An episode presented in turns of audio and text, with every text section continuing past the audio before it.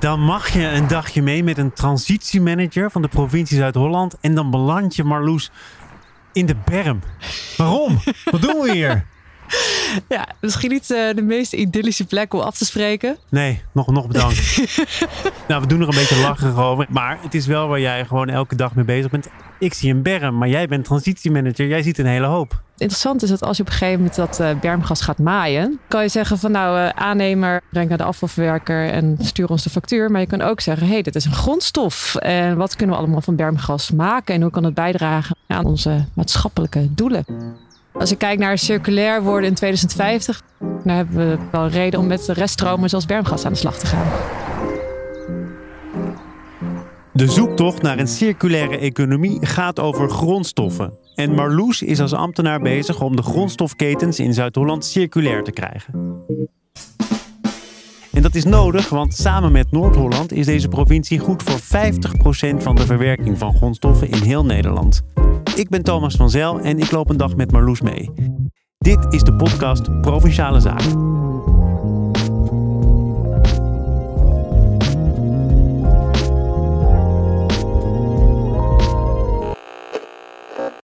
De circulaire economie of kringloop-economie. Het kabinet wil dat de economie in 2050 helemaal circulair is. We zijn in de loop der jaren steeds meer gaan consumeren. En de afvalbergen worden groter en groter. Het moet een tikje minder. Geen afval en alles wat wordt gemaakt opnieuw gebruiken. Het is niet alleen maar voor groene gekkies. Het wordt mainstream. Er moet nog veel gebeuren om het hergebruik van grondstoffen te verbeteren. Op weg naar een circulaire economie. Als we niet willen eindigen als de mammoet wat vaak onder circulair wordt verstaan, is gewoon het sluiten van kringlopen. Dat sluiten van kringlopen in de grondstofketen is precies waar het bij het hergebruiken van reststromen om draait. En waar Marloes als ambtenaar probeert deze nieuwe vormen van bedrijvigheid te stimuleren, probeert Gijs Dirks te achterhalen waar we nu staan in die transitie naar de circulaire samenleving. Hij doet dat als onderzoeker bij Drift, het toonaangevende onderzoeksbureau van de Erasmus Universiteit voor duurzaamheidstransities. Misschien is het circulair het beste te begrijpen als een tegenhanger van lineair. En lineair is gewoon dat je grondstof uit de grond haalt, die in een product stopt en die gebruikt en vervolgens komen ze op een afvalberg terecht. Dat snap je dat dat op termijn gewoon uh, niet vol te houden is op een eindige planeet. Dus je moet die kringlopen gaan sluiten. Het water koelt langzaam af. Na 22 jaar is het tropisch zwemparadijs dicht. Voormalig zwembad Tropicana in Rotterdam wordt op dit moment volledig verbouwd tot kantoren- en congrescomplex. Waarbij normaal de aannemer allerlei nieuwe bouwmaterialen laat aanrukken, heeft de aannemer hier de opdracht gekregen om alleen gebruikt materiaal te gebruiken. Door op deze manier te bouwen besparen ze met dit project 112.000 kilo CO2.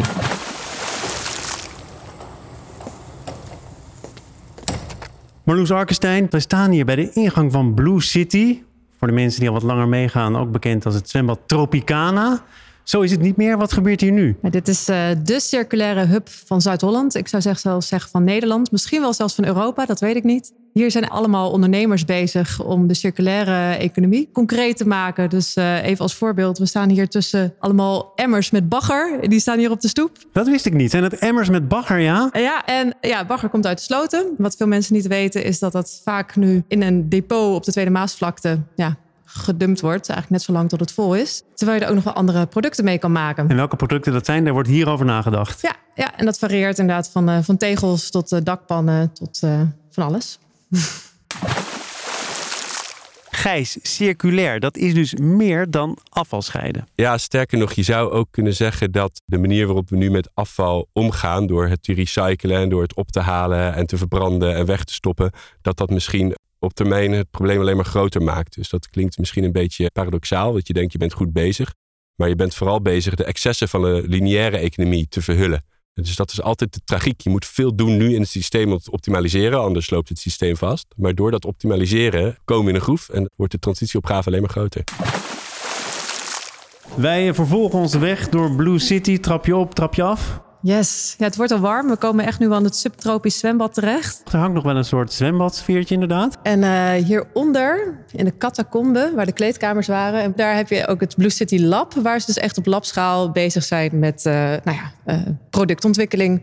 Misschien leuk te vertellen, twee startups waar ik nu actief bij betrokken ben... die zitten ook in ons Startup in Residence programma. Eén is bezig dus met, met bagger. Maar ook een leuke start-up die is bezig met ene kroos. En die persen tegels van eendenkroos. Dat is heel voedzaam. Eendenkroos? Ja, eendenkroos. Een zogeheten waardeloze reststroom. Een reststroom waar we nu bijna niks mee doen. Daar heb ik een challenge voor georganiseerd drie jaar geleden. En ik dacht van als het nou in één keer waarde krijgt, dan wordt het misschien vaker verwijderd. Want eendenkroos is heel slecht voor de waterkwaliteit en uh, de vissensterfte. En toen kwam er een start-up met een briljant idee. En die zei laten we er kroostegels van maken. Tot een heel soort van voedzaam substraat voor bloemen. Dus ze doen er bloemenzaad, doen ze er uh, mee mengen. Ja, en dat gaat groeien. En die dat zijn werkt dus... al, dat is al bewezen. Of dat Ja. wordt hier nu nader onderzocht. Twee jaar geleden hebben ze al in Rotterdam een aantal van die tegels eh, neergelegd. En als je nu de beelden ziet, het is fantastisch. Eén grote bloemenzee.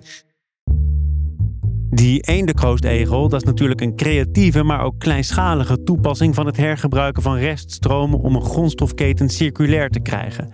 Wat maakt dat Marloes zoveel energie steekt in Blue City en het verder helpen van deze relatief kleine ondernemingen?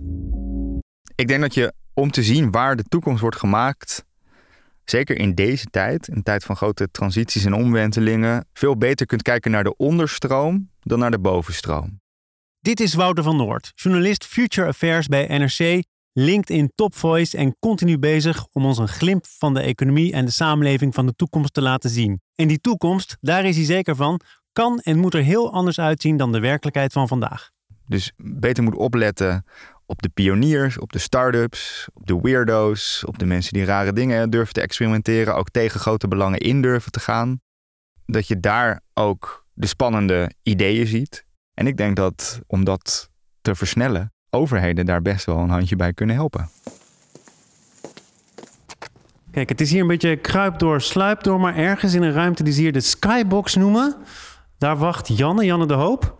Eh, jij kent haar ook goed. Jazeker. Waar is zij van? Zij is en een oud-collega van de provincie Zuid-Holland, maar zij is nu van het Hollands Wolcollectief. En ze staat op ons te wachten, ik zie het al. Yes, hallo. Janne de Hoop van het Hollands Wolcollectief. Wat doet het Hollands Wolcollectief? Nou, Wij zetten ons in om de anderhalf miljoen kilo wol in Nederland, die eigenlijk gezien wordt als afval, weer op industriële schaal te verwerken en de waarde daarmee te laten zien. Anderhalf miljoen kilo wol. Wat gebeurt daar op dit moment mee, nog voordat jullie bestonden? Nou, tot voor kort werd er een groot deel nog naar China verscheept. Wat er daar precies mee gebeurt is eh, niet helemaal duidelijk. En dat heeft ondertussen bodemprijzen bereikt, waardoor de boeren ook voor eh, verschillende soorten wol moesten betalen om het te laten afvoeren. Dat betekent eigenlijk dat ze het op een gegeven moment ook maar weggooien, omdat ze er geen plek meer voor hebben. Zijn jullie er al uit wat er allemaal met wol kan? Voor mij is dit een materiaal van de toekomst, want het is een unieke vezel die technisch gewoon heel interessant is. En tegelijkertijd hebben we gewoon een grote behoefte aan bio-based materialen. Volgens mij zijn er heel veel toepassingen waarin we de afgelopen jaren synthetische materialen zijn gaan toepassen. En komen we er nu eigenlijk achter dat die toch ook zo zijn nadelen hebben. Zowel qua vervuilende aspecten als ook wel dat je merkt dat je altijd met een zweetshirt aan zit. En wanneer kruisten jullie paden opnieuw? Nou, dat was wel verrassend. Ik had samen met Blue City had ik een eh, hackathon in de stijgers gezet op het gebied van schapenwol. En toen werd ik gebeld door Janne. En eh, die zegt, joh, eh, die hackathon van schapenwol, eh, is iets voor mij om mee te doen? Dus de opdracht kwam voort uit die hackathon en jij hebt je daarop ingeschreven. Ja, ja klopt. Ja. Met bewezen expertise op het gebied van wol. Nee, zeker Oh, niet? Nee, nee, ik wist echt helemaal niks van wol. Ja, ik heb een oma die haar hele leven gesponnen en gebreid heeft. Maar ja, ehm, dat was het. Eh, ik heb zelfs mijn oma wel eens eh, eh, gevraagd of ze toch eens iets anders kon breien dan met wol. Want dat kriebelde minder. Dat zou je nu niet meer zeggen. Nee, nee, nee. Ehm, maar Mert en ik hebben allebei een achtergrond in industrieel ontwerpen. We hebben allebei in Delft gestudeerd. En onze expertise zit meer op productieketens, machinale verwerking van verschillende materialen. En een gedeelde frustratie over de lokale materialen die we eigenlijk zelf niet in konden zetten voor de ontwerpen waarmee we mee bezig waren. En die frustraties van Janne en haar collega zijn direct het gevolg van de manier waarop lokale productie en de wereldwijde grondstoffenhandel in elkaar verstrengeld zijn geraakt. NRC-journalist Wouter van Noord denkt dat we nog een lange weg te gaan hebben om dat weer te ontrafelen.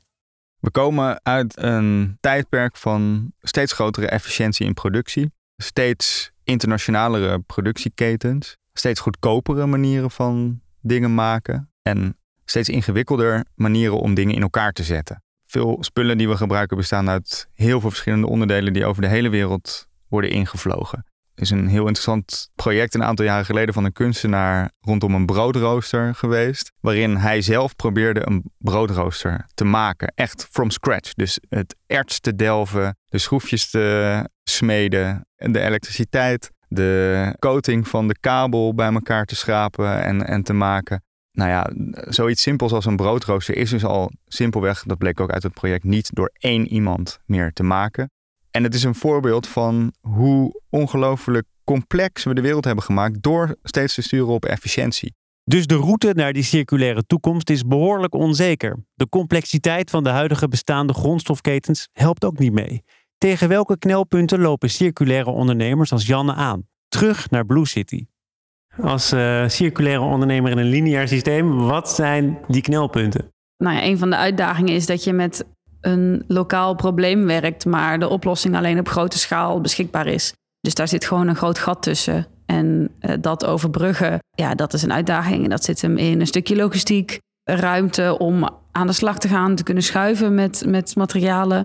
Maar ook in een stukje investering of voldoen aan bepaalde certificering. Daarachter komen welke regels überhaupt geldig zijn voor jou. Uh, wat je heel erg ziet, vind ik, bij de circulaire economie, is dat het niet zozeer gaat om technische innovatie, maar juist heel erg om sociale innovatie. Dus echt anders denken, doen en organiseren. Om dit soort knelpunten allemaal op te gaan lossen. Sociale innovatie. Interventies die zich richten op anders denken, doen en organiseren. In de praktijk moet dat een ongelooflijk complexe opgave zijn. Welke rol moet de provincie daarin spelen? Moet het niet allemaal wat minder vrijblijvend?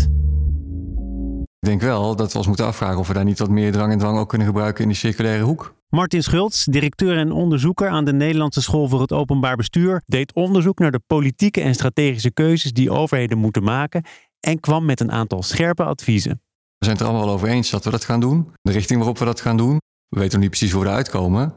Maar ik heb wel het idee dat we daar in termen van de politieke verschillen op dit moment gewoon veel te weinig in zien. Maar als je zegt iedereen is het erover eens, dan is dat toch juist een reden om te verwachten dat het dan in de hoogste versnelling gaat? Nee, niet per se. Om de eenvoudige reden dat het ook heel erg mogelijk maakt dat wie zich daarvoor in wil spannen dat doet. En wie daar nog niet zo in voorop loopt dat niet doet. Kijk, er zitten ook dilemma's in de zin van als je markten wil veranderen, heb je altijd vooroplopers, koplopers en achterblijvers. En de mensen die voorop lopen, die dragen de investeringsrisico's. Die hebben altijd de kans dat ze door de markt worden ingehaald, dat ze grote risico's voorop dragen en dat ze later de winst niet kunnen pakken. Het blijkt gewoon dat wachten loont. Ja, maar dat is een repeterend verhaal. Dat geldt op heel veel vlakken. Al heel veel vlakken. Uh, ja. en, en dat geldt ook uh, als je praat over de energietransitie net zo. Tuurlijk. Terwijl die al een stuk verder is. Ja, en daar hebben we wel een wet achter gemaakt. Wet en regelgeving die dwingt dat we met elkaar een bepaalde richting in bewegen. Het lijkt het instrument bij uitstek. Toch zien we dat provincies er terughoudend in zijn. Bij circulair zitten we echt nog in de vooravond van de transitie. Dus als je kijkt ook naar de energietransitie, lopen we daar nou nog 10, 20 jaar op achter. Als je het echt hebt over afbouwen, dus sluiten van kolencentrales enzovoort, daar zijn we nog niet. Dus ik denk dat je eerst aan het nieuwe moet bouwen voor je iets, uh, iets kan vervangen. Ja, dat kun je allemaal wel mooi zeggen. Maar er zijn natuurlijk zat bestaande partijen, bedrijven die op een bepaalde manier hun geld verdienen. Ja. En dat vermoedelijk ook willen blijven doen. Ja, zeker. Nou ja, dus daarom uh, zijn we aan het bouwen om te laten zien dat het ook anders kan. Waarbij maatschappelijke waarden of andere waarden centraal staan. Om dat uiteindelijk te kunnen opbouwen. Maar zover zijn we nog lang niet. Het is echt helaas nog heel early stage allemaal. Ze weten niet hoe die circulaire economie eruit zal zien straks. Dat maakt het ook interessant, vind ik ook. Ja, maar hoe maak je daar dan beleid op? Als je toewerkt naar iets waarvan je niet precies weet wat het is en hoe het eruit ja, Door met elkaar steeds meer ruimte te krijgen om de onzekerheid te accepteren. Dus we weten dat die transitie zich nog in een behoorlijk onzekere fase bevindt en vinden dat beleidsmakers die onzekerheid juist moeten omarmen. Maar wat betekent dat dan concreet? Welke instrumenten heeft de provincie dan in handen?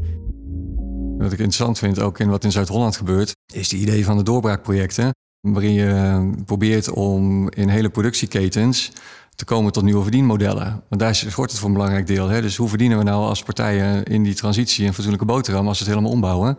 En dat moet voor alle partijen uit kunnen. En om uit te proberen hoe je dat bij elkaar brengt, is buitengewoon nuttig. Ook om te leren voor hoe we dat in de toekomst ook in andere sectoren, op andere domeinen kunnen doen. Dus we proberen wel met zogeheten doorbraakprojecten, coalities en partijen juist dat te laten uitvinden. En ook start-ups zoals Janne, die kloppen natuurlijk aan de deuren van het huidige systeem om het op een andere manier te doen. Maar dat is denk ik ook het hele punt, dat we daar met elkaar naar zoeken. En dat we daar dus allebei vanuit onze eigen organisaties mee aan de slag gaan. Als het gaat om logistiek, dat lijkt een heel praktisch probleem. Maar je ziet dat daar verschillende start-ups op dezelfde manier tegenaan lopen. En dat we ook dezelfde soort partners zoeken. En juist doordat we in dit geval bij elkaar zaten in het Startup in Resonance programma, waar Marloes ook weer opdrachtgever was, konden we ook die ervaring met elkaar delen en juist niet allemaal opnieuw het wiel uitvinden. Het inzetten van je netwerkvaardigheden om partners met elkaar in verbinding te brengen, een gezamenlijke maatschappelijk vraagstuk aan te brengen, dat is misschien wel het belangrijkste instrument. Jan van Ginkel is concerndirecteur bij de provincie Zuid-Holland en verantwoordelijk om de positie van de provincie binnen die circulaire ambitie vorm te geven. Die provincie als middenbestuur past bij het type vraagstukken wat vandaag de dag speelt. Als je kijkt naar de grote maatschappelijke vraagstukken, hebben ze allemaal het karakter van een transitie. Alle transities vandaag de dag hebben uiteindelijk een ruimtelijk beslag. Vanuit de woningbouw wil je huizen bouwen, er moet infrastructuur naartoe. Eh, vanuit de energietransitie wil je windmolens plaatsen, et cetera. Die ruimtelijke afweging, die elke transitie als zodanig met zich meebrengt, die maak je op provinciale schaal. Natuurlijk heeft elke gemeente erin zijn eigen opgave. Natuurlijk heeft het Rijk daar landelijke doelstellingen. Maar uiteindelijk in de regio's moet je met elkaar tot deals komen over windmolens en zonneparken enzovoort. Wat mij betreft hebben we makelaars met witte sokken nodig. Die in staat zijn om het verhaal te vertellen, de mensen te verbinden en de toekomst te schetsen waarin geloofd kan worden. Want we moeten toch ergens via de verhalen en de narratieven en het schetsen van die toekomsten en het zien van de verbinding uh, verder komen. En tegelijkertijd ook een narratief maken, een verhaal maken voor de achterblijvers en ook degene die het verlies gaan leiden.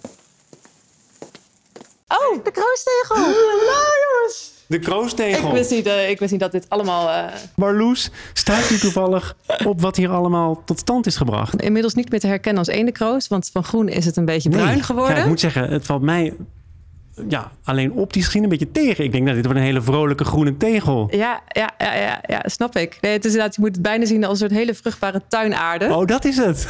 en dat ziet er nu inderdaad heel saai uit. Maar als je dit in de grond stopt, dan komt er echt een eh, prachtige bloemen, bloemenzee tevoorschijn. Schapenwol? Kijk, dit is van het Hollands Wolcollectief. En hoe tastbaar wil je het hebben als provincieambtenaar? Ik bedoel, je bedenkt een, uh, een challenge, een hackathon. En nu sta je gewoon met je handen aan die wol te, voelen. Wol te voelen. En het is kwalitatief goede wol, en kan ik wel zeggen. Het is goede wol, precies. Ere wie ere toekomt, dat is begonnen bij jouw idee. We moeten iets met dat wol. Klopt. Ik zat bij een vriendin aan de keukentafel en die heeft schapen. En ik vroeg aan haar, wat krijg je voor die wol?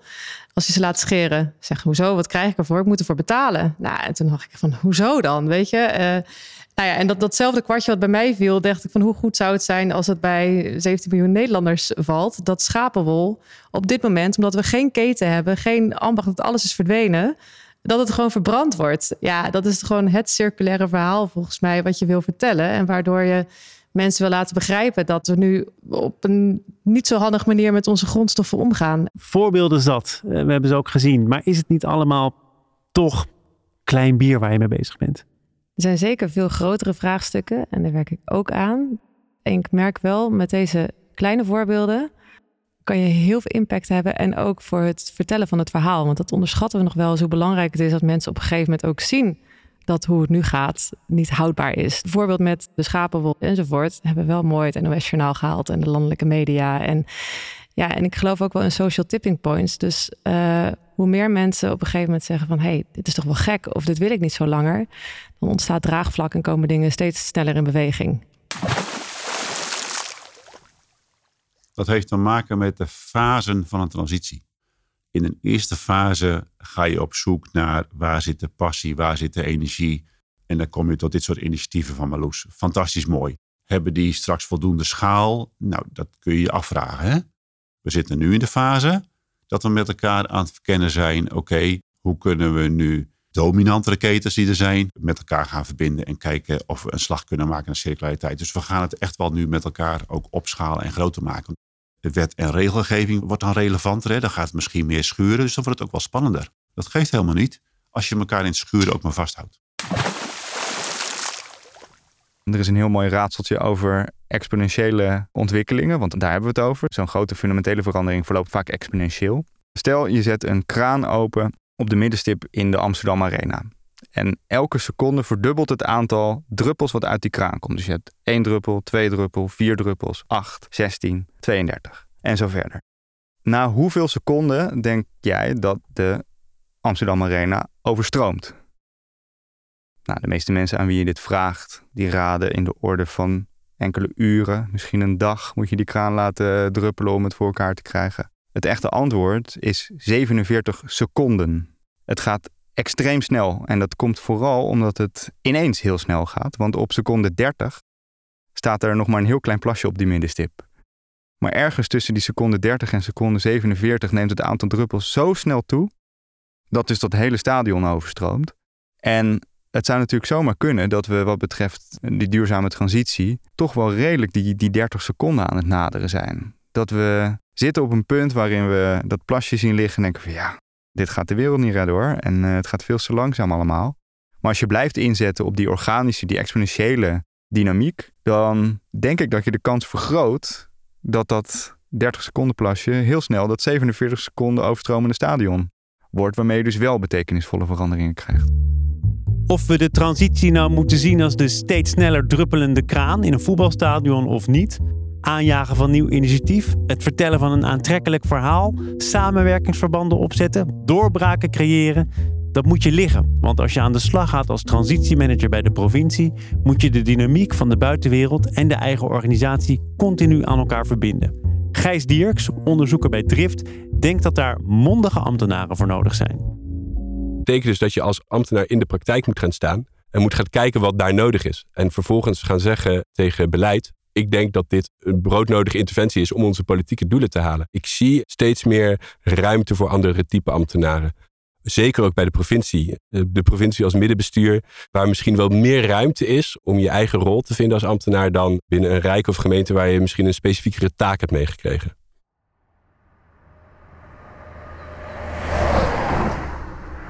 Tot nu toe ben ik nog lang niet uitgespeeld. Ja, nog een hele wereld te winnen.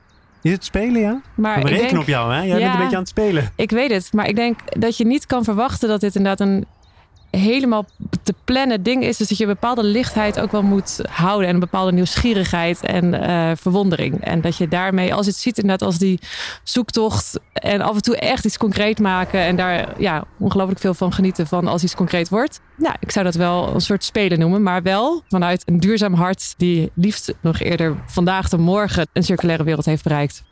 Eerlijk is eerlijk. Voor vandaag dacht ik innovatie, dat is tech, dat is AI waar de hele wereld het over heeft. Ja, is dit het dan ook? Ja, dat is het zeker ook. En ik denk dat er dus heel veel kansen liggen om inderdaad veel meer ja, met natuurlijke hulpbronnen en in balans met de natuur, en eigenlijk de overvloed die de natuur ook geeft, om daar op een verstandige manier mee te innoveren. Schapenwol, eendenkroos, wilgen. Moet ik dat zien als een soort vintage innovatie? Uh, ja, of uh, vooruit naar vroeger, zo kan je het ook zeggen.